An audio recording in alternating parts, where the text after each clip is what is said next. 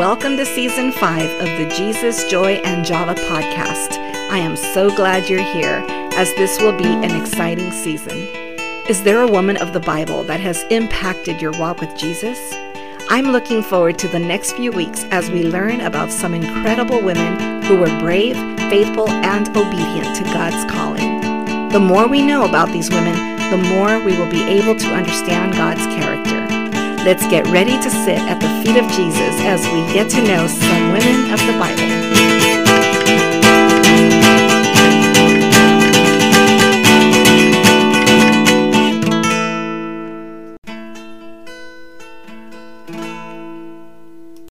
Welcome to the series on the women of the Bible. Today we will be learning about Queen Esther and how God was able to use her to accomplish his purpose. I've titled this episode, "For Such a Time as This," because as you will learn today, God's purpose was accomplished through Esther in the uncertain time in which she lived. For such a time as this is also a verse from the book of Esther, which can be found in chapter four, verse fourteen. Let's begin by learning some of Esther's background. The book of Esther is one of the only two books in the Bible named after a woman. The other one is the book of Ruth. It's important to know that Esther was not her only name. Back in those days, it was a common practice to have both a Babylonian and a Hebrew name. Esther had two names. Her Hebrew name was Hadassah, meaning myrtle, and Esther was her Babylonian name, meaning star. We read in Esther chapter two, verse seven, that Esther was an orphan being raised by her uncle Mordecai. We also know that Esther was a beautiful virgin. When King Xerxes was looking for a new queen, an edict followed requiring virgins from all over the empire to be brought before the king so that he can choose his new queen. Esther was chosen from among four hundred virgins. This was a usual custom of selecting a harem. All of the virgins would become the king's concubines, but only one would be the main wife. That was Queen Esther. She was responsible for planning and preparing the royal banquets, entertainment at the palace, and she fulfilled the king's desires.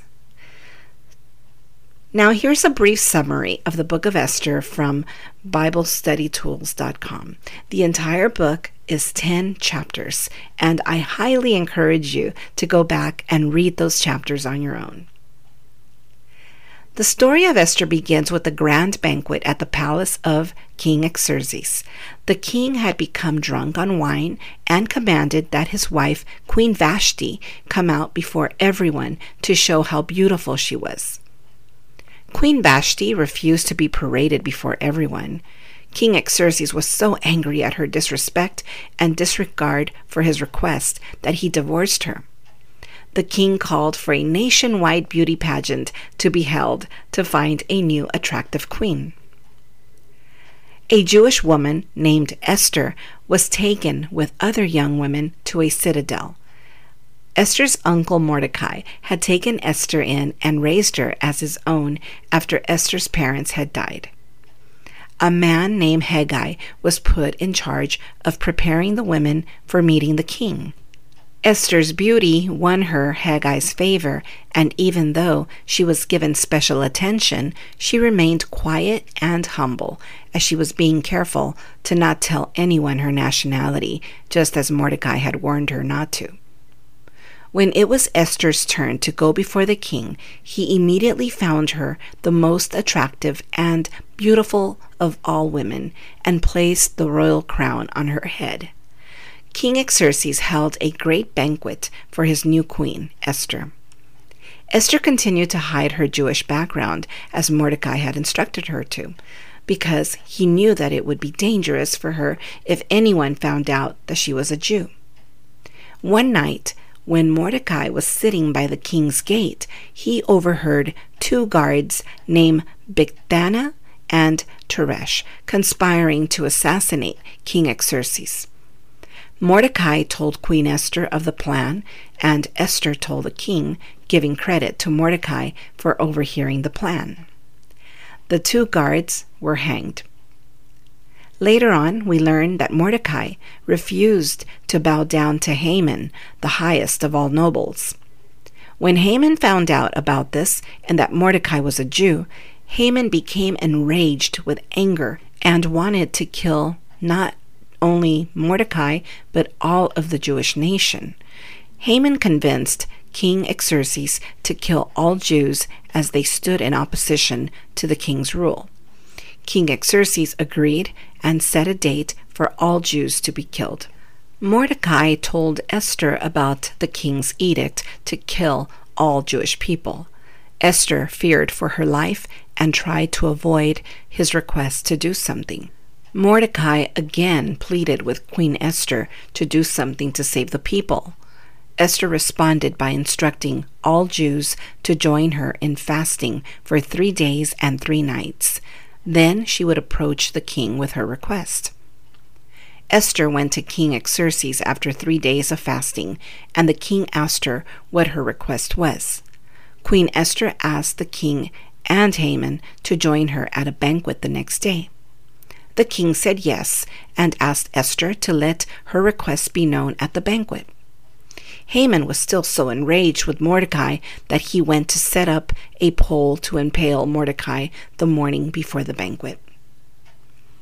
The king could not sleep that night and began to read a book that contained all that had happened during his reign.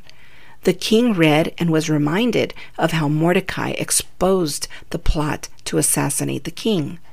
The king wanted to reward Mordecai for his good deed, and he called Haman in to ask what should be done for a man who the king delights in. Haman thought the king was talking about himself and responded by saying, "Extravagant gifts and honor." Haman was even more enraged when the king told him that it was Mordecai. The next day was the banquet Queen Esther had called for. The king again asked Esther what her request was so he could grant her what she wanted. Esther boldly asked that she and her people be spared and that Haman had plotted to kill all Jews for money. The king was filled with anger against Haman and had him hanged on the very pole that Haman had set up for Mordecai. Queen Esther and Mordecai were given Haman's estate. They were honored with royal garments, and a decree was written to protect all the Jews. Okay, so this was only a summary of all the ten chapters of the book of Esther. And like I said earlier, I recommend that you go back and read the entire book of Esther for yourself, as there are many, many more details. So for this episode, I want to talk about the valuable lessons that we can learn from the book of Esther. Here are five lessons which I think are very important. Lesson number one, God can use any of us to do extraordinary things. In Exodus chapter nine, verse sixteen, it says, "But for this purpose I have raised you up to show you my power, so that my name may be proclaimed in all the earth." As I mentioned at the beginning of today's episode, God's purpose was accomplished through Esther in uncertain times. She lived in a time when Israel was in captivity due to their disobedience to God. She was adopted by her uncle Mordecai. During that time, being a Jew was frowned upon, but God still used Esther to carry out his plan, a plan that he ordained long before Esther was born. In season four, we talked about God's promise in Jeremiah twenty-nine eleven. He has a plan and a purpose for each one of us. So have faith that God can use you too. Pray and ask Him to show you His plan for your life. Lesson number two, it's what's in the heart that matters the most. You can be beautiful on the outside and still be humble. What I mean is that even though the king fell in love with Esther's outward beauty, her quiet spirit and humility made her inner beauty and her faith shine brightly. In First Samuel sixteen seven, it says, "The Lord does not look at the things that people look at. People look at the outward appearance, but the Lord looks at the heart." As we just read in the summary, The eunuch Haggai was assigned to prepare Esther for the beauty pageant. She was not demanding. She was not a diva. She didn't even request Evian water for her bath. I heard many years ago that Mariah Carey is such a diva when she's on tour that she demands only Evian water. There's another diva by the name of J-Lo that demands only white in her dressing room. This includes white candles, tables, couches, drapes, everything. Good grief. Esther was definitely not a diva. She had the opportunity to request anything that she wanted. She could have been demanding like Mariah or J-Lo, but she remained humble. It was her faith in God that everyone saw. If you were blessed by good looks or a good physique, but you have a quick temper or a bad attitude, there is no amount of makeup that can hide that. So sister, God blessed you with your looks, but it's ultimately up to you to treat people with respect. So it's best to be humble and have a heart of gratitude. Don't forget, you are a daughter of the King. Lesson number three, our strength comes from the Lord. As it says in the book of Isaiah, chapter forty-one, verse ten, "Fear not, for I am with you. Be not dismayed, for I am your God. I will strengthen you. I will help you. I will uphold you with my righteous right hand." When Esther was reminded that she may have been made queen for such a time as this, she drew on her strength to save her fellow Jews. But that strength was not of her own. Her strength came from God. She fasted and prayed and drew on the supernatural strength from God to approach the King and save a nation. So when you feel weak, when life struggles seem so overwhelming and you feel like you just can't do it, give it to God and let Him do it for you. Let Him fight your battles. Another lesson from this book is that we can make an impact for generations. In First Peter two nine, it says, "But you are a chosen people, a royal priesthood, a holy nation, God's special possession, that you may declare the praises of Him who called you out of darkness into His wonderful light."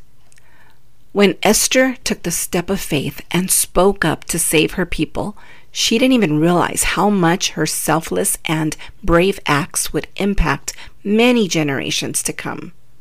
How can we step out in faith today?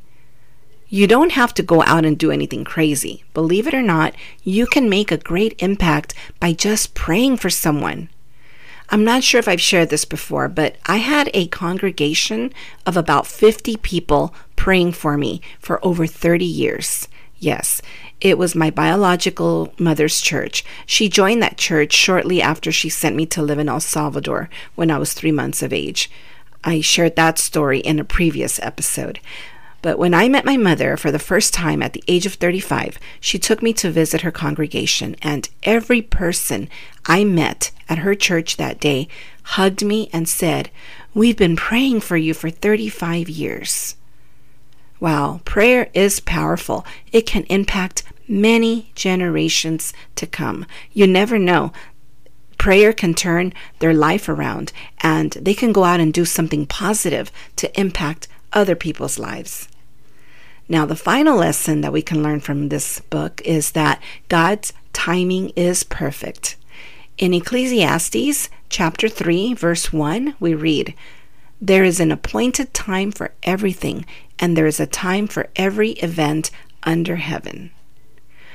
When Esther learned of Haman's plan to kill her people, she didn't go to the king immediately. She took time to pray and fast with her uncle Mordecai and the other Jews until God showed her when it was the appointed time to approach the king. While they were praying and fasting, God was keeping the king awake at night, reading a book about the kingdom. But what could have happened if she would have approached the king as soon as she heard about the plan? The king would not have had the opportunity to read the book, which reminded him of Mordecai's good deed of saving his life. This is what opened the door for Mordecai to be honored and Esther to ask the king to save the lives of the Jews. So Esther's story is a reminder to us that God's timing is always perfect and to always pray while we wait for God to answer our prayer and instruct us. Okay, I must admit, this is a tough one for me because I am such a type A personality. I'm the kind of person who likes to plan and immediately take action. I do whatever it takes to get it done. My husband, on the other hand, is the complete opposite. He doesn't take action right away, and it can drive me crazy sometimes.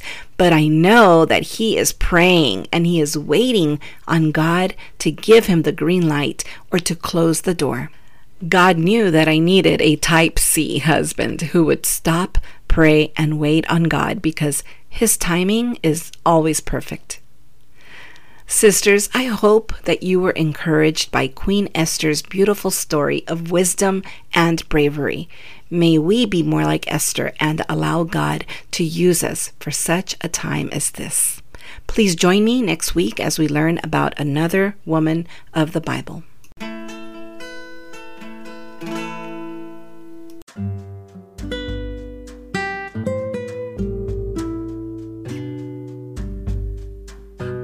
For this series on the women of the Bible, I would like to recommend a book that will help you cultivate Christ-honoring daily habits and overcome fear and build unwavering faith. This book is titled The Set-Apart Woman by Leslie Ludy. Have you ever felt an ache for something more than your Christian walk? Do you long to leave apathy behind and pursue passionate devotion to the one true King? Leslie Ludy presents a powerful, beautiful vision for becoming wholly consecrated to Christ, showing you how to trade unfulfilling distractions for purpose-filled living and exchange confusion and doubt for joy and confidence. I hope that you will join me in reading this book. I have included the link for this book in the show notes and also in the Jesus, Joy, and Java Facebook page.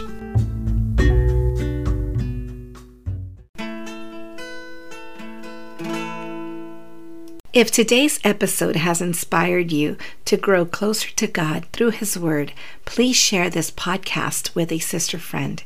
Your sharing and caring has allowed the Jesus, Joy, and Java podcast to rank in the top thirty percent of the most globally shared podcasts on Spotify. Please continue to help me get God's Word to more women all over the world. And don't forget to follow Jesus, Joy, and Java on Facebook, Instagram, and YouTube. All of the links are in the show notes. May our lives always be filled with more Jesus, more joy, and more Java. See you next week.